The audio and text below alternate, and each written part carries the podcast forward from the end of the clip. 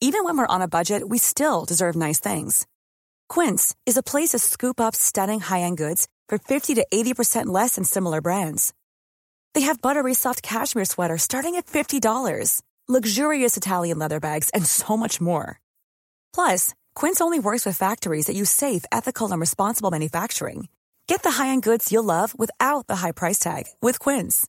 Go to quince.com slash style for free shipping and 365-day returns. Burrow's furniture is built for the way you live. From ensuring easy assembly and disassembly to honoring highly requested new colors for their award-winning seating, they always have their customers in mind. Their modular seating is made out of durable materials to last and grow with you. And with Burrow, you always get fast, free shipping. Get up to 60% off during Burrow's Memorial Day sale at burrow.com slash ACAST. That's burrow.com slash ACAST. burrow.com slash ACAST. Hello and welcome to Off the Beaten Track podcast. I'm your host, I'm Stu Whiffen. It's another week, therefore, it's another episode. Today's episode, I sit down with Colin from 100 Reasons. That's right, 100 Reasons. They're back and they're back with a new album, uh, a new tour, uh, and it's all discussed on today's episode. Before we get on with the episode, your standard podcast thank you. So, a big, big shout out to the Distraction Pieces Network and Mr. Scroobius Pip. This podcast is very proud to be part of that network. Uh, I'd also like to thank the team at the Blue Murder Club podcast. They produce this podcast. Um, if you like your true crime, uh, head over to, to Blue Murder Club, wherever you get your podcasts, and go check out that podcast. I've realised I've just said podcast a lot then. If this is your first time listening to Off the Beaten Track, welcome. Um, that you've missed so much already. I'm, I'm on episode 470 something now, so there's there's hundreds and hundreds of episodes all to be enjoyed, and and I end up, I feel like a name drop um, on this episode, which is really embarrassing. Um, but Colin talks about quite a few guests uh, quite a few tracks that I've had the artist on the podcast, uh, and so uh, I can't help but sort of reference it and some of their songs and how good some of their songs are, and uh, yeah, so I will say that if uh, you're, you're, fans of kind of uh, oh, do you know what? I'm not going to say. I'm going to let I'm going to let you listen to the podcast, and and then you'll know which guests we're talking about because uh, I, I, get a bit embarrassed uh, as as I say. Uh, I think the second one. Um, but what I will say before you get stuck into the podcast is I've had some in- incredible bands, and if you like your rock music, um, then you can hear me talking to the Foo Fighters, you can hear me talking to Idlewild, you can hear me talking to uh, Tommy Lee of Motley Crue, um, and if you like your, indie stuff, then you can hear me talking to the Kaiser Chiefs, the Killers, the Kooks, um, gosh, the vaccines.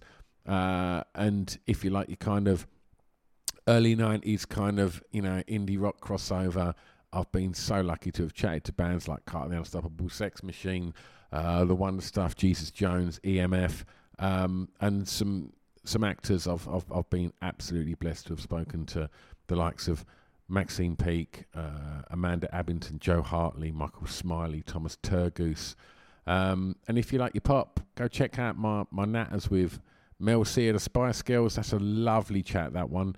Um, and yeah, also DJs like Sigala, uh, Fatboy Slim, producers like Butch Vig, he who produced Nirvana and Sonic Youth and Smashing Pumpkins. There's stacks of stuff. Like I say, there's there's 470 odd. So go and have a, a good old sort of rummage through the archive when um, you finish listening to today's chat with with Colin. Um, so this podcast, um, you're listening to it obviously for free. Uh, all of them 470 odd episodes you can go and enjoy for free.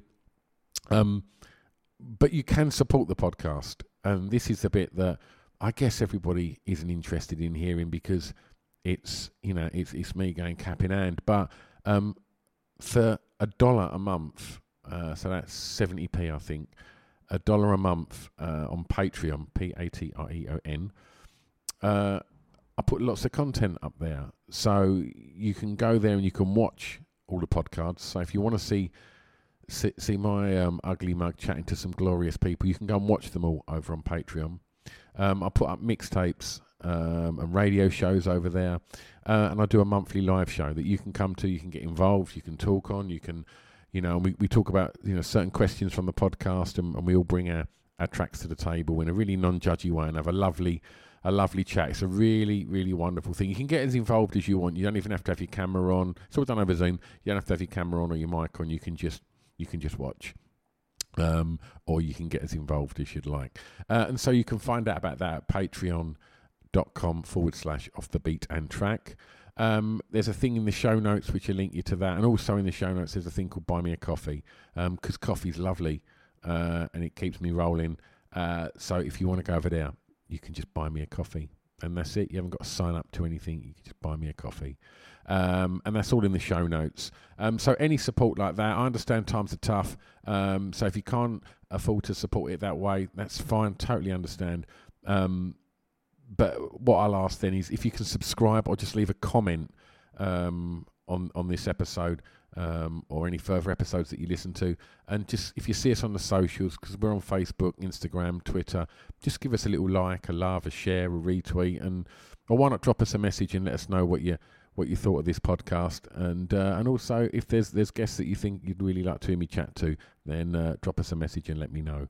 Right, okay, that's enough pre-show waffle from me. Now let's get on to some some ace chat from today's guest. Please enjoy off the Beaten Track podcast with the wonderful Colin Doran of Hundred Reasons.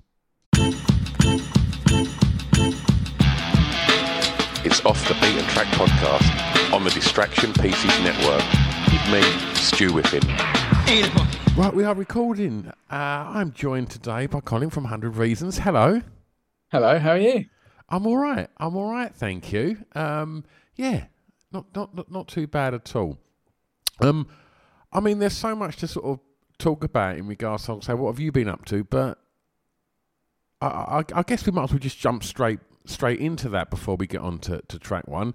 Hundred Reasons uh, are back with a new record. We are, yeah. Um, we kept it secret for quite a while um, because we didn't sort of really want to have anybody to have any sort of expectation.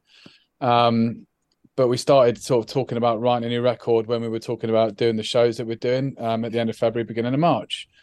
And when they were talking about, do you want to do the shows? Well, we kind of said, well, kind of want to have a reason to do it rather than just, you know, play shows for the sake of playing shows. Yeah. So we ended up having this kind of writing session that went amazingly well and was really cool. Um, and we're like, okay, well, it looks like so we're going to do some shows then, but and, and have some new material to play, and new material to obviously you know put out beforehand. So yeah, it was, it was cool. Wonderful. So, so, that that first kind of moment back in the in the in the studio. I know you've done gigs and such, but to go back in the studio to write, like, how was that? It was easy. Um, okay, great. there's, no, there's no pressure. You know, we've talked about it before, Larry and I, about how you know you can be a little bit sort of on the treadmill when you're like, right, you've done one record, right now you've got to do this, this, this, and this, and get back in and write another one, and then another one, and so on and so on.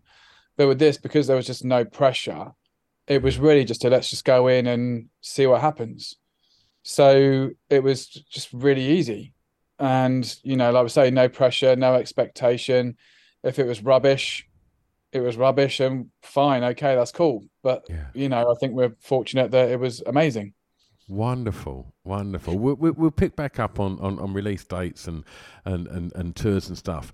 But let's get your playlist started. And I'm going to ask you for track one, Colin, to tell me the song that you regard as having the greatest ever intro, please. Well, that's kind of a big ask, isn't it? Really, it is a when very big ask. Very, very big question. Um, but I think what I kind of went with was um, "Cowboys from Hell" from Pantera because I just love the guitars on that. I love the song anyway. I think it's an incredible song.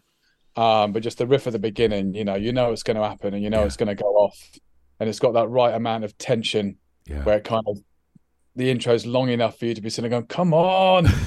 and then when it does, you're like, "Oh," you know that release. Yeah. When uh, when uh, when it's there. Um, so yeah, I just um, I love I loved that record. I loved Vulgar Display of Power. Um, I, yeah, I think Far Beyond Driven as well was great. Yeah. And then I kind of sort of went off Pantera, not in a bad way. I just kind of didn't really pay too much attention to him, but Cowboys from Hell also has that kind of significance because that was kind of the days when I was out rocking every Friday and Saturday night. you know, um, in the clubs and stuff, and that would come on, and it was great. And it was just, and it's one of those things that's just great sounding and great Yeah. live and that kind of thing. So yeah, I loved Cowboys from Hell. Great.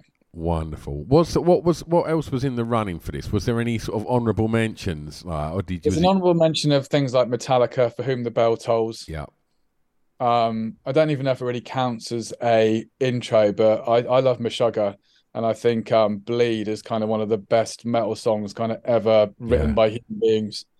And so that kind of intro on that, you know, it all sort of comes in straight away at the same time, and then it kind of starts to go really weird afterward. I love Yeah. that. That's really cool. Um, yeah, there's there's quite a few, I suppose, when you think about it. You know, I love Alice in Chains and Faith No More and stuff like that, and Mm.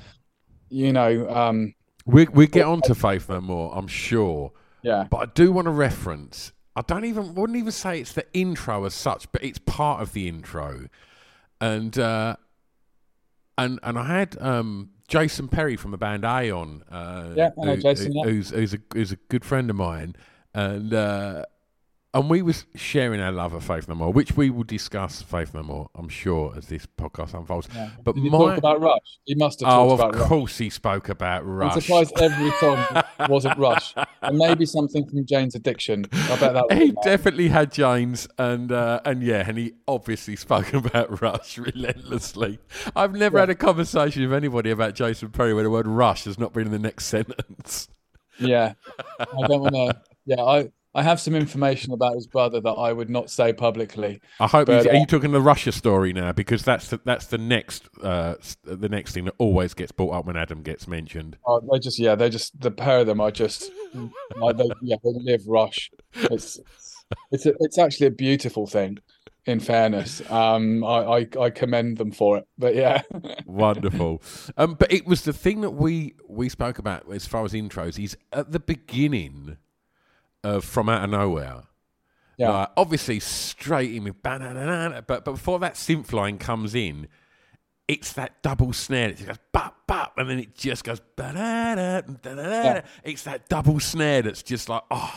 As far as rock intros go, I'm putting everything on that little double snare just before Mayhem. little things songs. It's like if you um, whenever I sort of listen to Deftones, the drummer has this kind of Oh, that snare drum. like my own summer, like shove it. It's got yeah. I mean that's another great intro, right? Oh, but he does that he does that feel in quite a, a few songs but in a really good way it's just that little real song good da, ban, and it's Yeah. like all right But every time it sounds incredible as well absolutely. Um, Absolutely, I was lucky to have hi- have him on the podcast, and uh, and he refused to uh, to, to to talk about uh, his his own records as intros. I was like, mate, you've got too many. You've got to talk about the Deftones for intros. He's like, I can't, man. It's weird. But uh, well, I want to talk about sort of movements in music, and and and I want to talk about songwriting and, and, and intros. And when Hundred Reasons first come through, the way that people would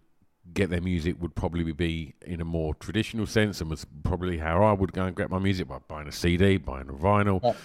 and and there wasn't huge amounts of streaming sites, um, and now not obviously legal anyway not exactly, exactly.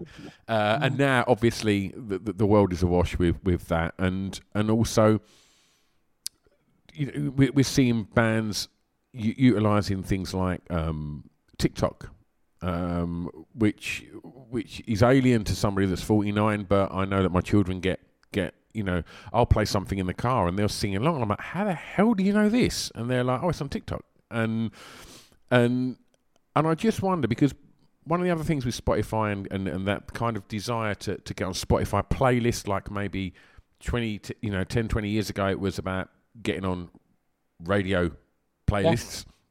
Yeah. But what I'm seeing now is is that the, the attention span of the younger people seems to be, I'm generalising, seems to be getting somewhat shorter because everything's so quick and, and so fast. Does any of them sort of changes in you know trends in how people are getting their music and how quickly you've got to grab them now because streaming sites means that you're awash with music and does any of that i'm going right around the houses with this question colin does any of these kind of changes filter through into your creative process No. Next question. Let's go. I will elaborate though. Don't worry. I just had um, it added some drama. I like it. I know, right? Um, so yeah, no, it doesn't. And and the thing is, um, you know, when you look at bands like Mogwai and even sort of like I say, talking about bands like Deftones and stuff, there's an audience there that is, you know, understanding of you know streaming services, but that's not necessarily you know who they are. You know, for me personally, I'll still buy albums for bands I absolutely love, but I'm probably not going to play it too often on a CD player if at all. I'm still going to stream it. But what I'm going to do is I'm still going to buy it because I want to support the artist and I understand they don't get paid hardly anything from it. Yeah. Um, but you know, I I get where you're coming from, and I think maybe it's maybe more to do with things like modern pop, where it's a little bit sort of written by committee. Yeah. Because and, and this is the same thing as well, right? You can put it streaming into things like Netflix and Amazon Prime and stuff. You know, if you're not gripped by a show in five minutes, you're going to put someone else on. Absolutely. So there is a little bit of that. And, and also as well, you know, you see stats out there like 100,000 tracks are being released on Spotify every day.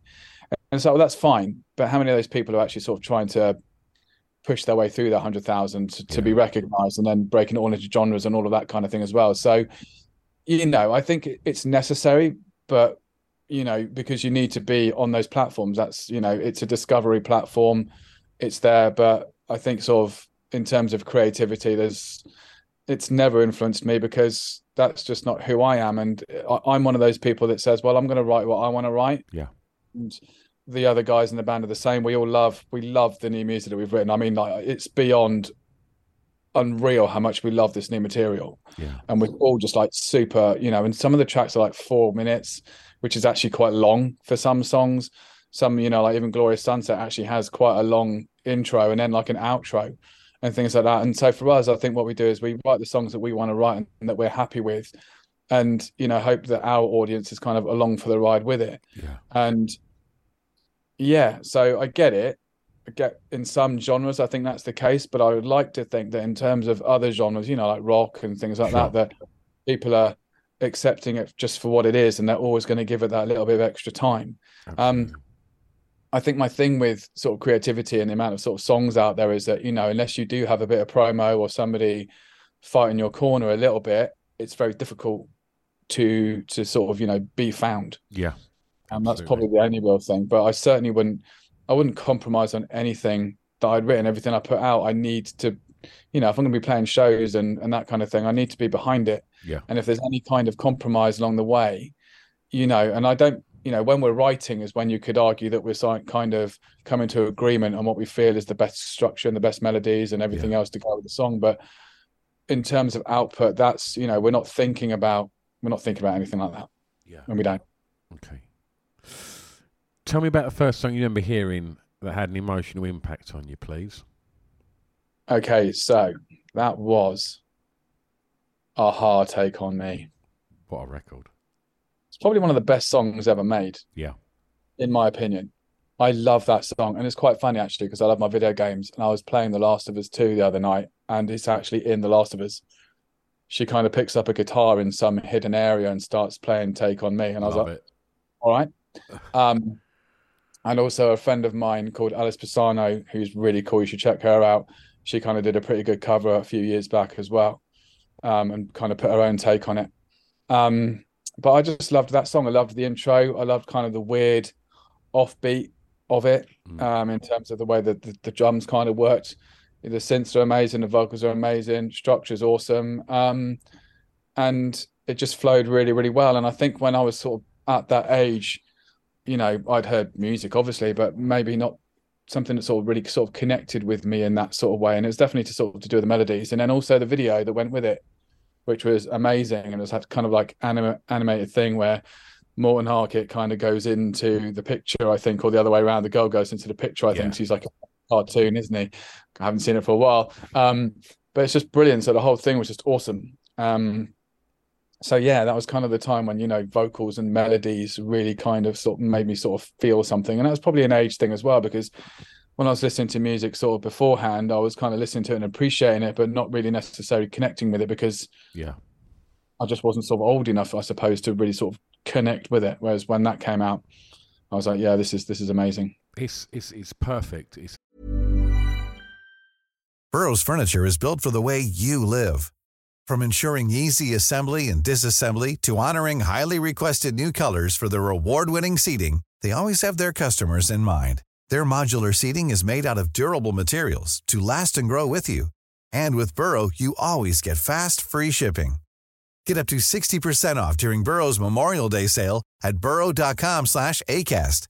That's burrow.com slash ACAST. burrow.com slash ACAST. Wow. Nice. Yeah.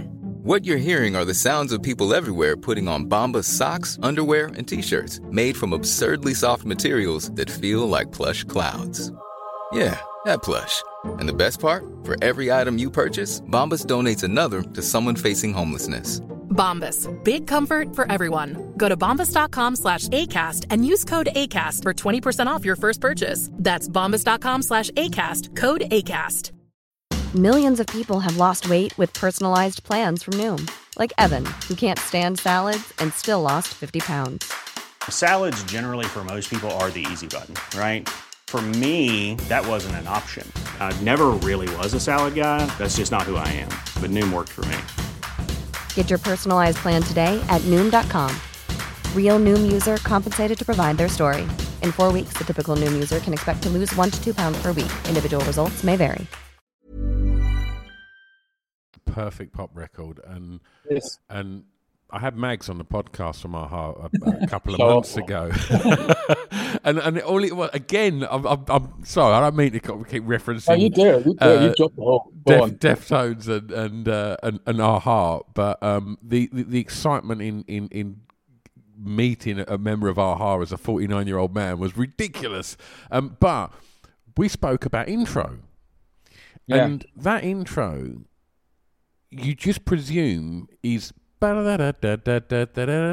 No, it's the bit before it. and takes then that, ages. The vocal Yeah. doesn't come in for nearly a minute, yeah, I know. and like that's crazy. No, no, no, no. That is kind of like the drop. Yes, yeah. You know, and oh, here we go. Yes. Yeah. And, uh, and and and everything about that track, and, and obviously, it probably didn't do the sales any harm. The fact that Morten Harket was probably the most beautiful man walking the planet at that point, with just Yep. a ridiculous voice, and yeah, oh, it's a it's a perfect pop record. That It is. Um, it's, it's it's stupid good, and it's it's it's easily like in one of my you know my top five songs of all time. It's so good.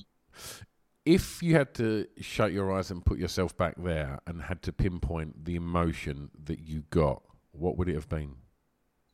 Probably actually like excitement, because you know even like the sort of the songwriting behind it is just it's just an you know I hadn't really like discovered rock at that point. I think I was like. 10 or 11 when it came out or something. So for me, all you were listening to was kind of what was on the radio and what was on the TV. So there was no other real sort of avenues unless it was kind of shoved in your face by those channels. Yeah. So for me, like that's it was like the whole na na na. It was exciting, Yeah, really exciting. Um, and it was yeah, it was just awesome. And then there's other songs that are probably from before that era that kind of struck like um, I'm terrible with song names, but you know, Depeche Mode. All I ever wanted, all I ever the needed. silence. Yeah, Yeah, stupid good, but Yeah. I probably didn't really sort of hear that too much at the time. Mm. Um, but just when that came in, da-na-na-na-da, it was just exciting. yeah. And the odd beats and stuff where it used to break down, it was just genius to me. And I oh, this is what music can really be. Wow, Yeah. you know. Wonderful. Um, where would you have been then? Where where was growing up, Colin? Um, I kind of moved about a little bit. I lived in Germany for a while until I was like, I think I was like nine or ten or something. So you had even sort of less exposure because you had like one English channel, Yeah. which did really have top of the pops. But other than that, that was kind of pretty much it. And that the the British, because my dad was in the army, it was like the British Forces channel is kind of like a culmination of things like BBC and ITV and and that kind of thing. So and then you sort of moved to moved to England when I was maybe about like I think 10 or 11. I think it was like 1980, maybe 1984 or something daft like that, you know, and I was, you know, you'd listened, you'd heard a-ha, and then obviously around that time as well, you know, you had um a little bit later on, I Living Daylights, which they did as well, which is also really cool. But you know, when I was around that time, yeah, you weren't always kind of listening to music because you know a lot of the time, a lot of people are influenced by what their parents are listening to. Yeah. you know, and some of it was cool. You know, don't get me wrong. My mum and dad bought Michael Jackson Thriller, and it was brilliant. but I was like ten, so when I heard Thriller, I was scared. yeah, absolutely. I remember watching the video for it, which they showed, and Yeah. then remember literally being that age, and you know, and I love horror films by the way, but I literally at the time hid behind the sofa, you know, because it was that scary. So that kind of, you know, appreciation for some of those things didn't happen till later in life. So there's a kind of connection with that song and you know, a-ha take on me in terms of how it's just like connected with me sort of at the right time because it was just brilliant Yeah. and there was nothing else kind of associated with it. It was just like I've heard this track and it's awesome. No one's telling me to like it. You know, like you say, when you're in a musical house and your mum's playing Rolling Stones or something like that, you know, it's on, but you're not necessarily really connecting with it because Yeah. it's it's not being forced on you in that way. But you know what I mean? It's just like, you know, you listen to something, you go, wow, that's awesome, and you, you do or you don't. So But- yeah, But there's something nice to find when you find something that's yours, that's not your parents, and, and, and that's the beauty of things like that. When you find Yeah. like them, them early sort of pop records when you're young, and, and they're your own, and it's that Yeah. I think that makes them so much more special. Yeah, absolutely. And that track also has a really good sense of urgency, um, which again is really good about it. And yeah, there's just nothing wrong with that song in any shape or form. And I will hire someone to fight anybody that says otherwise because I'm not a fighter.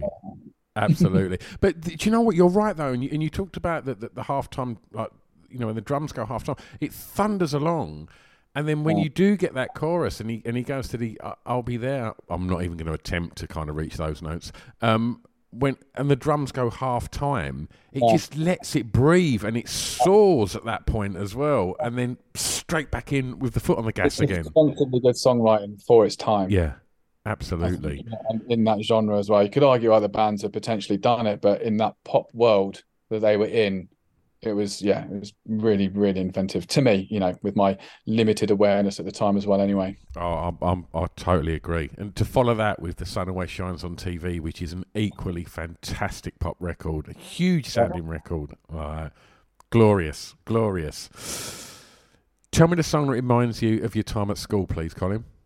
It will be Neneh Cherry Buffalo Stance Was there a cooler woman on the planet at that point? No.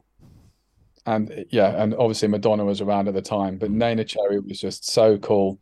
Um, and that album, I think, I don't remember all of the album these days, but you know, she did some amazing stuff.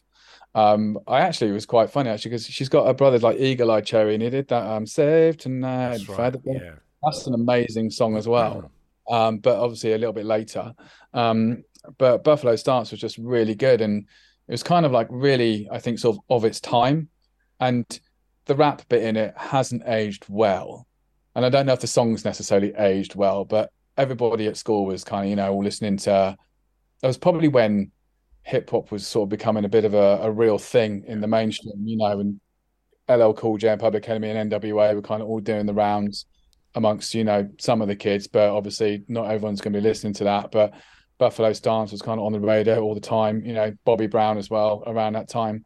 But I just loved that track. Um, and everyone at school loved that track. You know, everyone was, you know, yeah. Absolutely. And So yeah, it's good. she's I I think it's a fantastic record, Buffalo Stance, and and that whole record, Raw Like Sushi, was just you couldn't move for it when it come out, and it was. No. And it sounds very, very British as well. You know, for, for Yeah. everything that was happening in hip hop, it sounds very homegrown. And and I, I think aside from Eagle Eye Cherry, I believe her dad was Don Cherry, wasn't he? He was a super famous like jazz musician, I believe. Oh, I didn't know that. I didn't, yes, you're educating me now. And, Um, uh, no, no, and I think um, isn't um, oh, her daughter's do- was her daughter doing something? Mabel, her daughter's, Yeah, That was really what I was trying to think of because obviously she's not called Mabel Cherry, but yeah, Mabel. Yeah. So she was she was doing all right for a bit. And I watched a documentary about the Slits, and uh, and uh, ridiculous to, to to find out that I think at fifteen, Neneh Cherry kind of just got in with them and, and, and went on tour and was hanging out with the Slits and uh, as, Yeah. as just this kind of young tearaway, and and and so I think the the writing was on the wall that that, that she was going to have, you know. Success in music because you know you, you Yeah. can't be surrounded by that amount of people that you know, have got that much influence that it's not going to rub off on you. And yeah, that that record. I remember like you, you touched on top of the pops a moment ago and seeing when she done Manchild, like pregnant on top of the pops, and it was like furore in the newspapers that this, you know, this woman dare go on top of the pops with like a pregnant belly, and it was like it's fantastic. No, it is. I mean, I, well, yeah. I mean, it's just yeah, it's all a bit wrong, isn't it, when you think about those kinds of opinions, anyway. But um, you know, in fairness, you know, I probably didn't pay it no mind back in the day, and I wouldn't pay it any mind now either. But Absolutely. um, was a great track. Um, Yeah. that rap, record was just brilliant. Um, so yeah, it's just what everybody was sort of listening to at the time, and you know, I wasn't really into things like Bros, but lots of other, you know, lot. There were two girls at school that were like Brosettes, and because of the town I live in, which is Farnborough, which is Camberley, is very close by where they used to live. So you'd be talking to these two, go, "What are you doing tonight?" We'd just go and hang outside their house for four hours. and then come home, and then that kind of gives a little inkling into the behaviour of um, certain sectors of society towards pop. It's quite funny. Um, you definitely begin to sort of understand the One Direction thing and the, the fans sort of surrounding that. But um, Yeah. that was quite funny. And then friends would have like the Grolsch bottle tops on their shoes and all that kind of thing. And you Um, was way more behaved, weren't you? Going sort of rifling through Neneh Cherry's dustbins, trying to sort of uh, find out what she was up to. yeah, absolutely. So, no outside, nothing to see there. Um, but no, it was yeah, it was just great music, you know. And I, I think you know, depending on sort of your opinions and stuff on sort of pop now versus pop then, a lot of it was a lot more sort of independent. And I think you know, there was less emphasis, I think, on sexualizing, you know, um, men and women at the time. It was just more about just great performances and stuff. And there's people you could argue these days that should be getting exposure, but they don't um, because of you know the way they look or whatever. Um, but back then it was just all about the songs because people were, you know, you made a video, but in the UK at least, MTV wasn't really a thing until right till like the early nineties. Yeah. So everything was radio, pretty much, apart from Top of the Pops and a few, maybe something else, maybe some stuff on Channel Four, like Grey Whistle Test or something. But um, but generally it was all audio, so it didn't matter as much. But now it's just become, for some people, not everybody, um, a much more sort of visual thing, Absolutely. always the right thing. Did you enjoy school? Hi, then. Did you enjoy school? Not really. Um, no, I mean, there's people there that were okay, and there were people there that were dicks. Um, and I think, sort of, from my perspective, I kind of didn't really fit in with the cool people, but I wasn't really trying to either. Just trying to get on with it and get through it, really. Um, I wasn't overly interested in school because I didn't feel that half the time I was being taught things that were valid, and you could argue that that's the case in today's current education system, where you know, I saw that Simon Pegg um, video when he was talking about Rishi Sunak. Now, no one's going to say maths isn't important, but it shouldn't be at the expense of the creative arts. You know, the one thing I really wanted to happen, right? Here's the thing: I don't get political too often, but when we were all in COVID and friends of mine that were in the touring world were struggling really hard and not getting any help, and they were basically saying, you know, reskill and all that kind of thing. I wish everybody in the creative industries then stopped working for the Tory party. Yeah. So then they wouldn't have any party political, you know, political broadcasts made and edited and things like that. Or, you know, Yeah, yeah, yeah. You know what I? And I just sit down and think, you know, obviously that's not the case because I saw one with Rishi Sunak the other day. Um, but I just sat and I thought, I wish everybody, you know, and then anybody that's sort of creative and the arts, doing the ballet, you know, oh, uh, Tory MP's coming to the show tonight, get them off the guest list, don't let them in. Yeah. You know, I, Totally. obviously that wasn't going to happen, never going to happen. Be but I nice though, wouldn't it?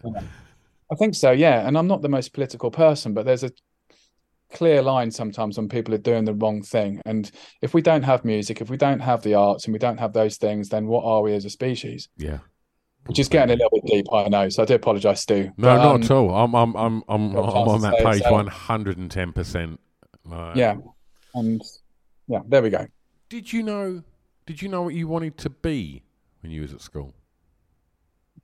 I think I dabbled with the idea of potentially becoming a journalist, but don't think I really kind of wanted to be one. I think when I discovered like my enjoyment of music, I knew I kind of wanted to make music. I didn't know how I was going to do it, by the way. Kind of ended up joining like a band kind of just after school, which wasn't very good at all in any shape or form. Um, and then sort of ended up sort of moving through that, so to speak. And I had jobs and stuff, and jobs that I liked and jobs that I didn't like. But I think the crux of it was always kind of wanting to wanting to make music and play music. And I was always there. So there would always be interests and hobbies and things and stuff that I maybe thought, well, this would be cool to do or that's cool to do. But ultimately, I just wanted to make music and play it. Yeah. Um, and I was pretty driven to do that. And you know, I say this to anybody that's kind of in a band that's up and coming, and anybody that's just kind of trying to be to do anything, right? If, even if you want to be a doctor, it's not treated the same way, obviously. But if you want to be a doctor, you've got to be selfish because you've got to get good at what you do in order to be able to do it. And that involves kind of personal sacrifice and relationships don't always come first, you know, and things like that. Um, so that was kind of me at that time. I was just fully committed to to wanting to do that Yeah. um, for quite a while. And yeah, lucky for me, I got the chance to do it. And then you kind of have your life because you're career building when you're doing that, as far as I'm concerned. That doesn't matter what you're doing. Um, so it was good when it happened um, because you know you get to do other things. But up to that point, when I was trying to sort of build those foundations, I was you know in rehearsals like three times a week, playing shows on the other days, or instead of rehearsal, you know whatever. It was just all about like get on with it and make make music and, and do the best you can. I'm going to pick back up on that in a moment, but beforehand, I'm going to ask you if you can tell me the first song you were buying from a record shop, please. So I was very young. I was probably about six, and yes, I was with my parents in Germany, and I bought um, Adam and the Ants, Prince Charming, the album, which I still have Oh, um, on vinyl. Um, and that's not to make me a vinyl collector. I just still have it. Um, it was just a great record. Just loved all the music at the time. You know, again, I wouldn't say like you know it struck chords with me emotionally, but it was very different to anything else that my parents were listening to. You know, and again, it's not even to put a slight on my parents' musical taste because they listened to some damn good stuff, but you know, I did maybe sort of didn't realize until a little bit later. But Adam and the Ants, Prince Charming, just the the sort of the tribalism of, of the rhythms in that band was just again very different to sort of what anyone else was kind of doing at the time. And I think just when I had a little bit of pocket money or something, we went to the record shop and you know, I was listening to, you know, the track Prince Charming Stand and Deliver and stuff like that. And so I was in there and, you know, I was going to buy a record and that's what I chose. And I went home and listened to it, you know, and it was cool. Um, so yeah, I don't remember too much of the experience. I remember being in the car on the way home and sort of looking at the liner notes and stuff and things like that, which I think is a missing thing these days. I think from going back to so is. It's something so really is. nice about, yeah, something really nice about sort of sitting on the bus on the way home or whatever, just looking at the artwork and looking at the lyrics and stuff and getting excited about putting, you know, putting the either vinyl or CD in the tray and then, you know, having it come out. You know, um, there was something really cool about that. And I think, you know, I think sort of digressing a little bit again, going into that world of sort of CDs and vinyl, there's a a kind of a a thing. It's like this is what I'm doing. You know, if I'm going to put a CD on or put vinyl on, it's like this is what I'm doing right now, rather than it be I've got Spotify. I'm just going to put some music on. It's Yeah. like I listen to this record. Tangible. Yeah, yeah. Nice thing. It's a nice thing. So yeah, Adam and the Ants, Uh, Prince Charming.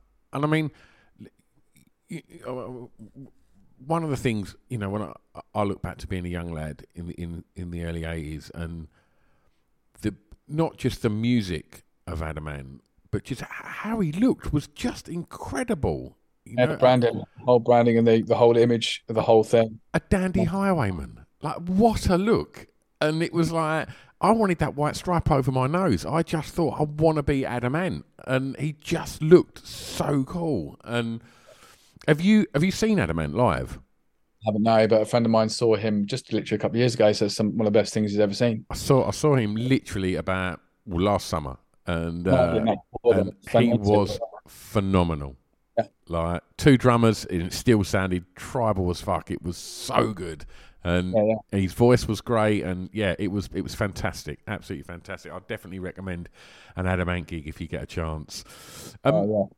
You was talking earlier about drive, uh, and you know, and sacrifice i- i- i- i- into you know pursuing uh, a career, and and and, and you you know, you you- you've chosen a career in, in, in music which is famously cutthroat and hard and tough, and and you know, there's so many people that would you know love to to, to you know to sort of get get out of that for, for want of a, a, a grotty description that toilet circuit and get out there and, and you know more people hear their, their, their music and stuff drive's important but but tell me about because you've got to walk out on that stage and you've got to walk to the front and then you've got to get that microphone and and then you know, tell me about your relationship with confidence. I'll be honest with you. When I was playing my first shows, I used to um, have shares in this thing called um, this stuff, if you will, called Pepto Bismol, which um, calms your stomach when you're feeling physically sick. yeah. And I used to get big nerves, and I would be outside a venue before we played, and then afterwards dry vomiting. Really, um, and I was the age of sort of sixteen or seventeen, I think, you know, and just that kind of thing. But the more shows you played, the more you realise that you know what, it's not actually that bad. Yeah. Um, and you get to a point. Obviously, if you're planning to a show where everybody's there to see you, um, I'm, I'm not. I'm. I still have the right amount of nerves because I think it's really important that everybody should have some nerves before they go on stage because, you know. But that doesn't mean you have to show that. You go on hopefully with confidence, and then your your nerves dissipate and go away after like the first song, or even like halfway through the first yeah. song when the crowd kicks off and you know, reacts to what you're doing, which is awesome. But I used to have really bad, not stage fright, because I never sort of thought I can't go on stage. I just had these nerves beforehand yeah. that were uncontrollable. And I suppose I didn't really know how to manage it. Um, and after a while, I kind of just did. And I, I, I, say this to some people that I've known that have been younger that you kind of speak to, and I've just, and, and it's just doing it more and more gets you better yeah. at it. Um, and I think the thing for me is that you know whenever you're kind of when I saw a lot of bands on the local music scene, a lot of them were just trying to be cool. Um, and they, I say this to lots of people about the music industry or making music. Lots of people like the idea of it, but they don't necessarily understand and embrace the reality of it. Whereas we did, where it was like you know you've got to rehearse three, four, you've got to treat it like a second job right? And the idea is, is you'll transition to this job and do it full time, which we luckily managed to do. But not everybody did that.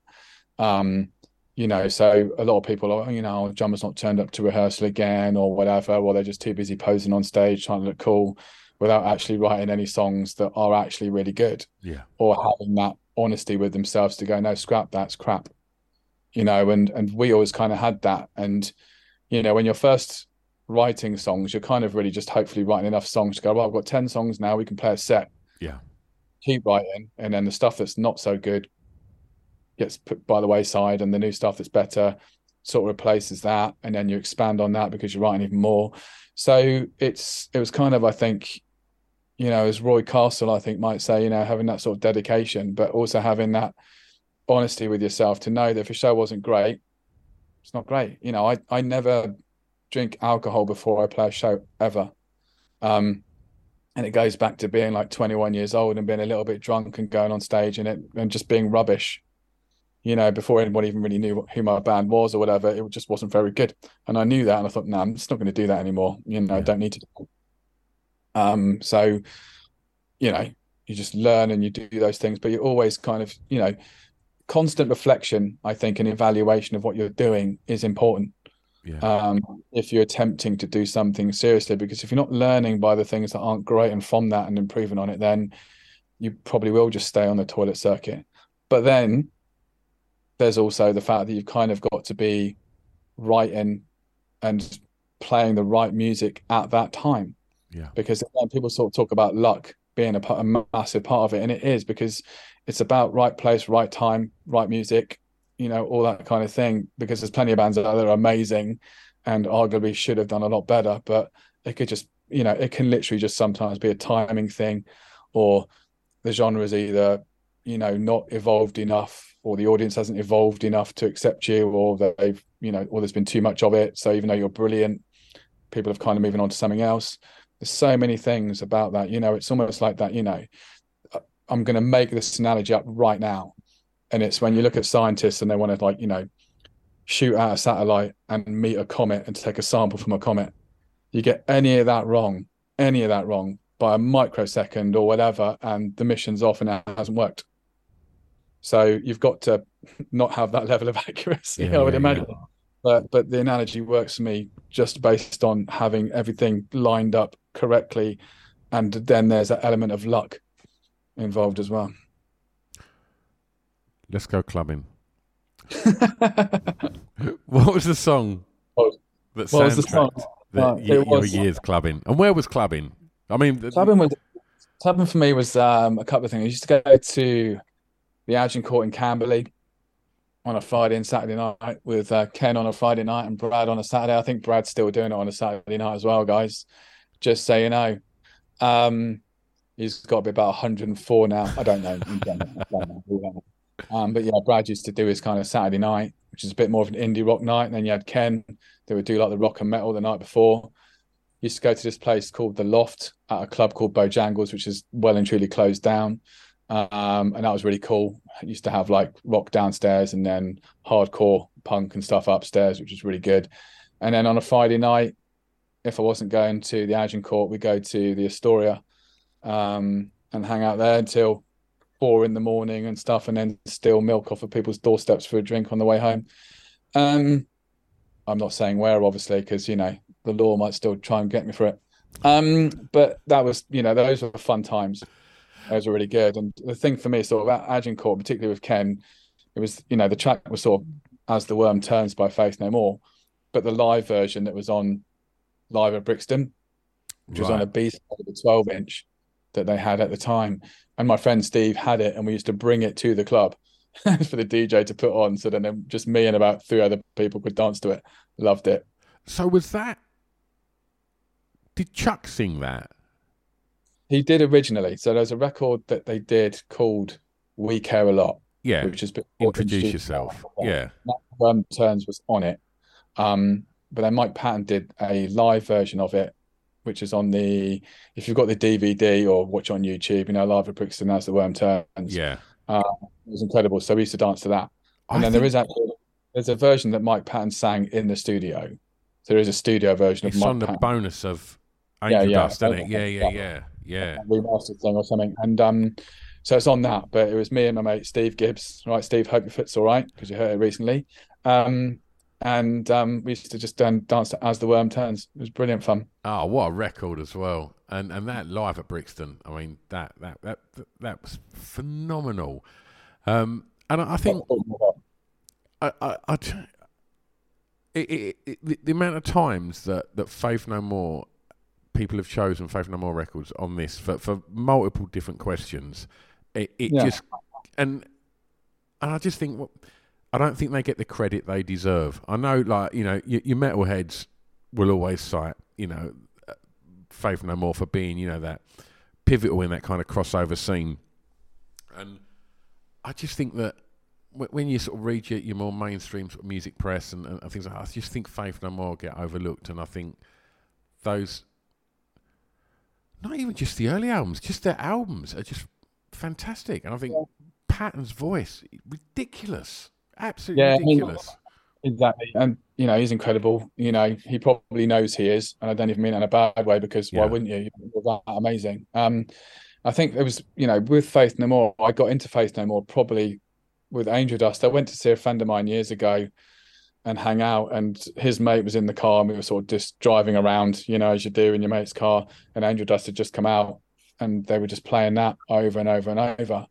And I saw Faith No More at Wembley Stadium with Guns N' Roses and Soundgarden, which was amazing. And Andy our drummer, was there as well, which I found out but didn't know him at the time.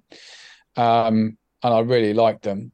Uh, but Angel Dust was just to me like if you got into Faith No More through the real thing, you'd probably prefer that. But I got in through Angel Dust, and it was such a crazy mix of styles, and again, Patton just being amazingly weird but amazing. Um, and that for me was, you know, that live album, as in watching the video, taught me a lot. And Angel Dust taught me a lot because it kind of just told me to just, you know what, just get on stage, write what you want to write, and don't care what anyone else thinks. And you know what, if you do that, there's a good chance you'll be all right. Absolutely, absolutely. Amazing. Gonna take you home. Favorite song from an artist from your home county? See, I had to do some research for this. Okay. Does everyone else do the same thing? You've got to do a bit of No, no, I'm, I'm impressed. You've you've done some some some research because most people go county. Oh, I thought it said country, uh, and so we, I've, I've had that a lot. But uh, fair enough. Um, so, what did you have to play with? What what what have you gone for for home county as well? So here's the thing, right? Where I live, I, I'm using artistic license here, Stu, right? So I live literally on the border of Surrey and Berkshire and Hampshire. Right. I, you know, if I drive two minutes in any one direction, I can be in any one of those counties. Okay. Technically, at the moment, I'm in Hampshire, Right. but I have lived in Surrey. Right. So I'm going for Surrey because it just seemed to have a little bit more choice. And I'm going with um, Peter Gabriel and Sledgehammer. Wonderful. Because Peter Gabriel, apparently, according to my search of artists, music artists in Surrey, threw up Peter Gabriel. So um, I'm going with him because he's just amazing, absolutely incredible. Um, stupid good singer. Um, and that track at the time, again, sort of that sort of mid 80s, the video was so crazy and out there. Um, like a real sort of MTV video is what it was massively. um, and it was just brilliant. So yeah, I went for Peter Gabriel. I couldn't find too much in Hampshire that kind of took me in, and I looked at Berkshire and there's things like Cooper Temple Clause, which I like. Yeah. Um, I'm pretty sure we played a few shows with those guys, which was really good. Um, there's a few other bands that are from around the area, but um, for me, just thought, oh, sorry, yeah, Peter Gabriel, that's the one. Do you know what? I, I, as far as intros go, like I know you've got that little kind of like, like little kind of noise before Sledgehammer drops. Yeah. But oh my god, like when them horns, co- that's that's a coat of arms. That record, isn't it? Oh, um, the, the production on that song is so good. Yeah. it really just everything on it just sounds incredible and you know again whoever's done the mixing and mastering and i genuinely don't know sorry but um just everything comes together to just make just an incredible sounding song it's unbelievable um and it's a you know you've got a great song that's well produced well mixed well mastered yeah you just can't go wrong with it And you, brilliant And you touched on his voice as well. Like Peter Gabriel's voice is ridiculous, isn't it? It's so good. And It's- you know, and, and I think that that album. I mean, obviously, for you know, I'm, sure there's there's Genesis fans screaming at me, going, "Well, hang on a minute, what about all the stuff he done in Genesis?" But um, that that record, so was obviously it, it had Games Without Frontiers and stuff like that previously, but when that album so dropped, it was it was so as you say, it was that that MTV generation of you know, and that video just dwarfed everything, and that track and and I'm trying to think the other tracks on that record, like "Don't Give Up," the duet with Kate Bush was a beautiful record. Uh, that there's a track on that album called Red Rain, which is phenomenal um, and and covered brilliantly by REM as well, which is a which is a recommendation. But yeah, Sledgehammer, I think it's as as as close to perfect as you can get. I mean, the thing for me as well is, you know, I would never sort of disrespect Genesis anyway. They're a great band, but they weren't really something that I grew up with or was massively aware of when I was like 11 years old and hearing that track for the first time, you know. And yeah, I listened to a bit of Phil Collins and stuff, and he's amazing. Again, another stupid good singer. Um, and I wouldn't even, I don't like the idea of calling things like that a guilty pleasure because Phil Collins was just brilliant you know um but that peter gabriel track just yeah every time it comes in you know it it's just incredible Absolutely. Okay, right. So uh, you get to be uh, a tastemaker now, Colin. And for the last track, I'm going to ask you to uh, tell the listeners of this podcast a track um, that you love that you think they will not know. So i love this band who did actually have an album out i think in the last year or the year before because we all know how years at our age kind of mold into one um and it's this band called hum um h-u-m and um, they've got this um, album called um, "You'd Prefer an Astronaut," which is actually kind of like a lyric in this song. And it's like, "I'd like your hair long, and you prefer an astronaut." You know, it's quite cool. Um, but in terms of sort of the way everything sort of comes together in this song, is just incredible. And then the drumming at the end with the riff, and the way that the main riff of the track just drives along um, is amazing. And yeah, so the album's called "You Prefer an Astronaut," and the song is called "I'd Like Your Hair Long."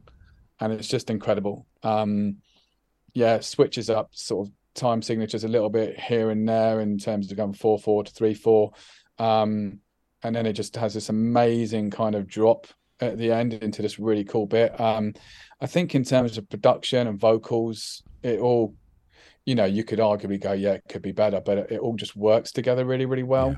Um, and this band, they also had another record that I loved called Downwards is Heavenwards, and it's just incredible. So um, yeah, check out that hum. I'd like your hair long. It's brilliant. Well, we make it easy for people to, to check it out, Colin, because we put together a, a Spotify playlist to accompany the What podcast uh, with with all your picks, uh, and we'll uh, we'll obviously put uh, some Hundred Reasons on that that playlist as well, because uh, there's there's new music from Hundred Reasons, um, and so if I remember rightly from what I saw this morning, there's three new tracks out at the moment. Am I right? Four. Avail- four. There's four available, right? Okay, and then the album drops when? February the twenty fourth. Wonderful. Gonna do some gigs. There's a big. Uh, yeah, we've got our shows in February and March. So I think we start off in Leeds, I think, on the 23rd. And then I think we go to Glasgow for the 24th. And I think it's Manchester for the 25th. And then we've got a little bit of a week off because that's how we roll. And then we're going to do, I think, uh, we do Bristol the following week, which I think is like either the, Think that's the second of March. And then I've not got this in front of me, so I'm going purely from memory. And I think the third we're in Birmingham, and then the fourth is Hammersmith Apollo because Brixton's closed, so we've had to move over to there. So we're quite lucky Of to be able to Hammersmith yeah. Apollo. Yeah, yeah. the sad events that took place there. So um, we're all still on. Um, all tickets apparently for Brixton, if you've got that, whether you swapped it from wherever, so your ticket still works, still valid to get into Hammersmith. Um, so we're just excited, and we've done a couple of rehearsals already, sounding great. So really excited um, to do that. Wonderful. And supports? So we have Hell Is for Heroes, who are amazing, and My Vitriol, also amazing. So it's just going to be a really good night out for anybody that comes along. Lovely stuff. Uh, Colin, it's been an absolute delight talking records with you, mate. Thank you so much for giving up your time to come and, and, and natter records with me. Um, No, it's really, really enjoyed it. Thank you for having me. best of luck with the, the, the record, and uh, and I'll be seeing you in London for the show. Excellent. Look forward to seeing you there, mate. All right, take care. I'm going to press stop.